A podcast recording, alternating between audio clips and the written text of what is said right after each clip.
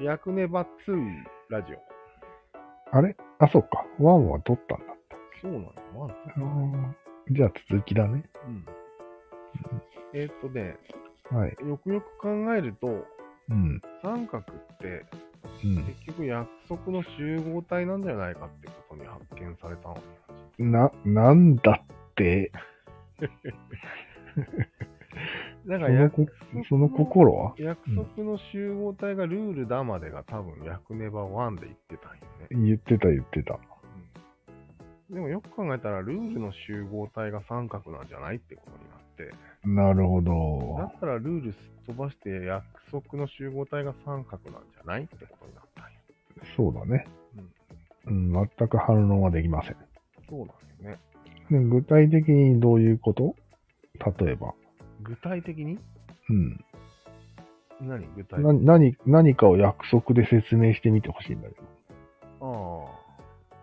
何が約束なの約束っていうのは、えお母さんがね、う子ん供に、3歳の子供に、うん。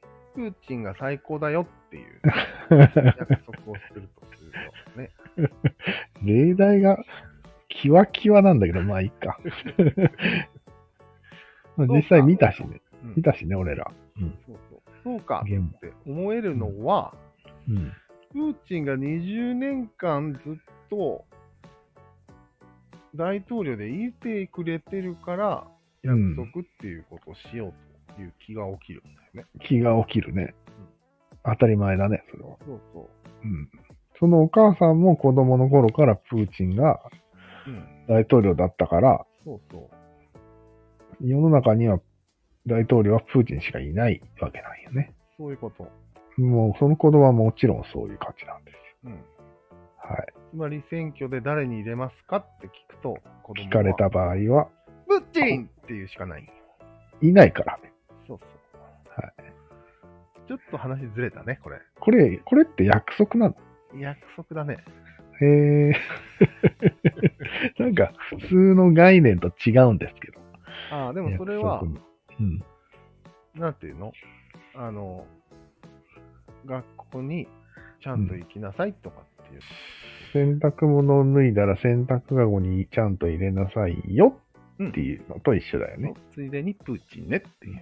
プーチンに一票入れなさいよっていうのと一緒だよね。そうそうそうそう。うん了解です。あと、約束って特徴として、うんお。互いにウィンウィンだっていうのが。あ、そうそう。そこが今回発見だよね。うん。なんで約束が通ったの、通ってきたのかっていううん。ことだよね。ウィンウィンプラス、その約束事を守る人たちの三角が強くなるっていううんそう特徴があるんですよ。そうなんよ。だから多分誰の許可も得ずに約束っていうのは人間はしてもいいってことになっちゃってる。なってウるィね。ンウィンであればね。そうだね。うん。まあ、許されだよね。それが行き過ぎると、本当はウィンウィンじゃないのに約束をさせられたりすると、そうだね。いさかいになって最後は戦争になると。うん。それからも、もちろんその、そのことによって三角が作られるわけ。作られるね。一方的な約束が成立するようになるのが三角の始まりなんよ。ああ、始まりなんだ。そそ最う初はそこだウィンウィンだよね。う。うん。さすがにはウィンウィンでみんな同じくらいで約束守ったらいいねっていう世界だったのは、うん。うん。ちょっと偉そうなやつがうん。いい約束をして、それをみんなで褒めるようになると。なるほどね。約束王の誕生である。朝8時に集合したら、うん。勝ったと。絶対枯れるよって言ったら、本当に枯れたんですよ。 8時王ってことになったわけうね。ん。そでもそれってさ、う。うん。時代とともにやっぱり8時に起きたくないやつも出てくるわけじゃん。うん、出てくるねそ。れは無視される。やっぱり。まあね。それはそのビ8ン時ビンよりも強いからってことなの。じゃあ、そのああ、方が。そうなるね、多分。じゃまあでもれ一旦持ってしまった権力っていうのはなかなか口が合わせないんじゃないのうん。ちょっとやそっとでは。うん。いや、覆せなくても、そのウィンウィンの方が強いっていううん。ことが証明されれば、うん。瓦解するじゃん。瓦解するね、多分。うん。あ、多分それが最近のスポーツの風潮かもしれんね。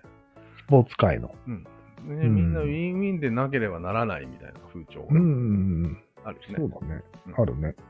あじゃあそれは立ち返ったのか。そうだね。き約約束の束の基本に戻ったんだね、そ地。れすは。ごい約束の地じゃん、それ。やばい。まさに。すげえな。最近、最近までそれが分かってなかったんだ。スポーツ界は。そうだね。気がついたんだ。 うん。やっと約束の地に気がついたね。なるほど。素晴らしいことが起こったね。そうだね。祭りを、祭りを催した方がいいね、フェスティバルを。うん、でも、それは小さい範囲でしかできなくて、ああ、例えばインドとか中国ぐらいになると、うん。約束の地っていうのはまた別のものにななってるよね。まあ、それは国だからね。う。うんん。どこですかね、約束の地は。月です。インドの。 インドは、約束、そろそろ人を送りますか。うん、まあ月っていうのはあくまでも象徴であって、象徴だよね。本当はアメリカです。そうだねうん。中国を抜く。そしてアメリカも抜くっていうことだよね。の意思表示の約束です、あれは。そうだね。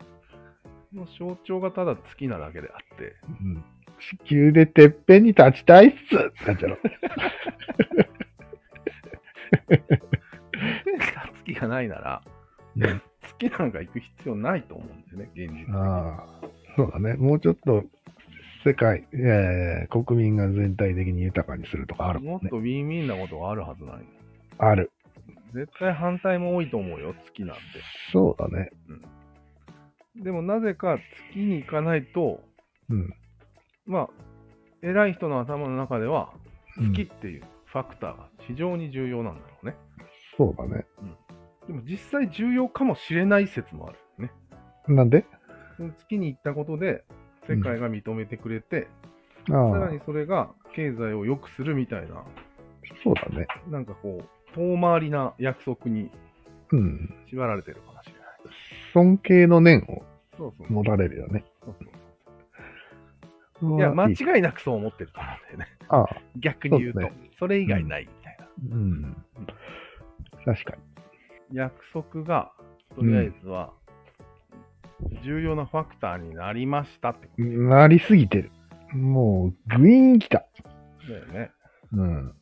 びっくりした、俺は。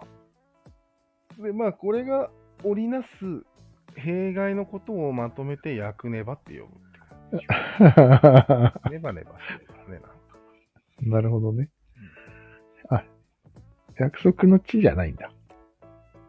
どっちなんだろ うね。ねネバネバなんだ。いやどっちの性質もあるよね。なるほどね。あ、いいね。うん両義的な感じでもいいかもしれないね。結婚とかもまさにそれなんや。あ僕の地の割にはネバネバしてんな、みたいな。あ、ああ、わかりやすい。わかりやすいね。うん。まあ最後に言ううん。と、うん、キリスト教はもう約束でしかないね。そうだね。でもまあ、あれはちゃんと死後の世界を用意してくれてますよ。ああ、まあこれ前回も言ったけど、天国を。ああ、そうだね。宗約教束はの地。時間の延長を約束してるんだけど、そでも実は前回も言ったけど、う。うん。あの、京都、ん信者同士のうん約、束でしかないっていうね。そうだね実態は。実態はね。うんうん。全部約束で説明できるわ。うんやべえわ、こりゃ。楽しい。 楽しいことになってきたな。うんで、まあ、もうちょっと確定に行くには時間をかけましょうということで、今回はうん以上でいいですか、暫定ラジオということで。はい。ではでは。はい。はい。いやー、いい暫定ラジオになったな。うんうん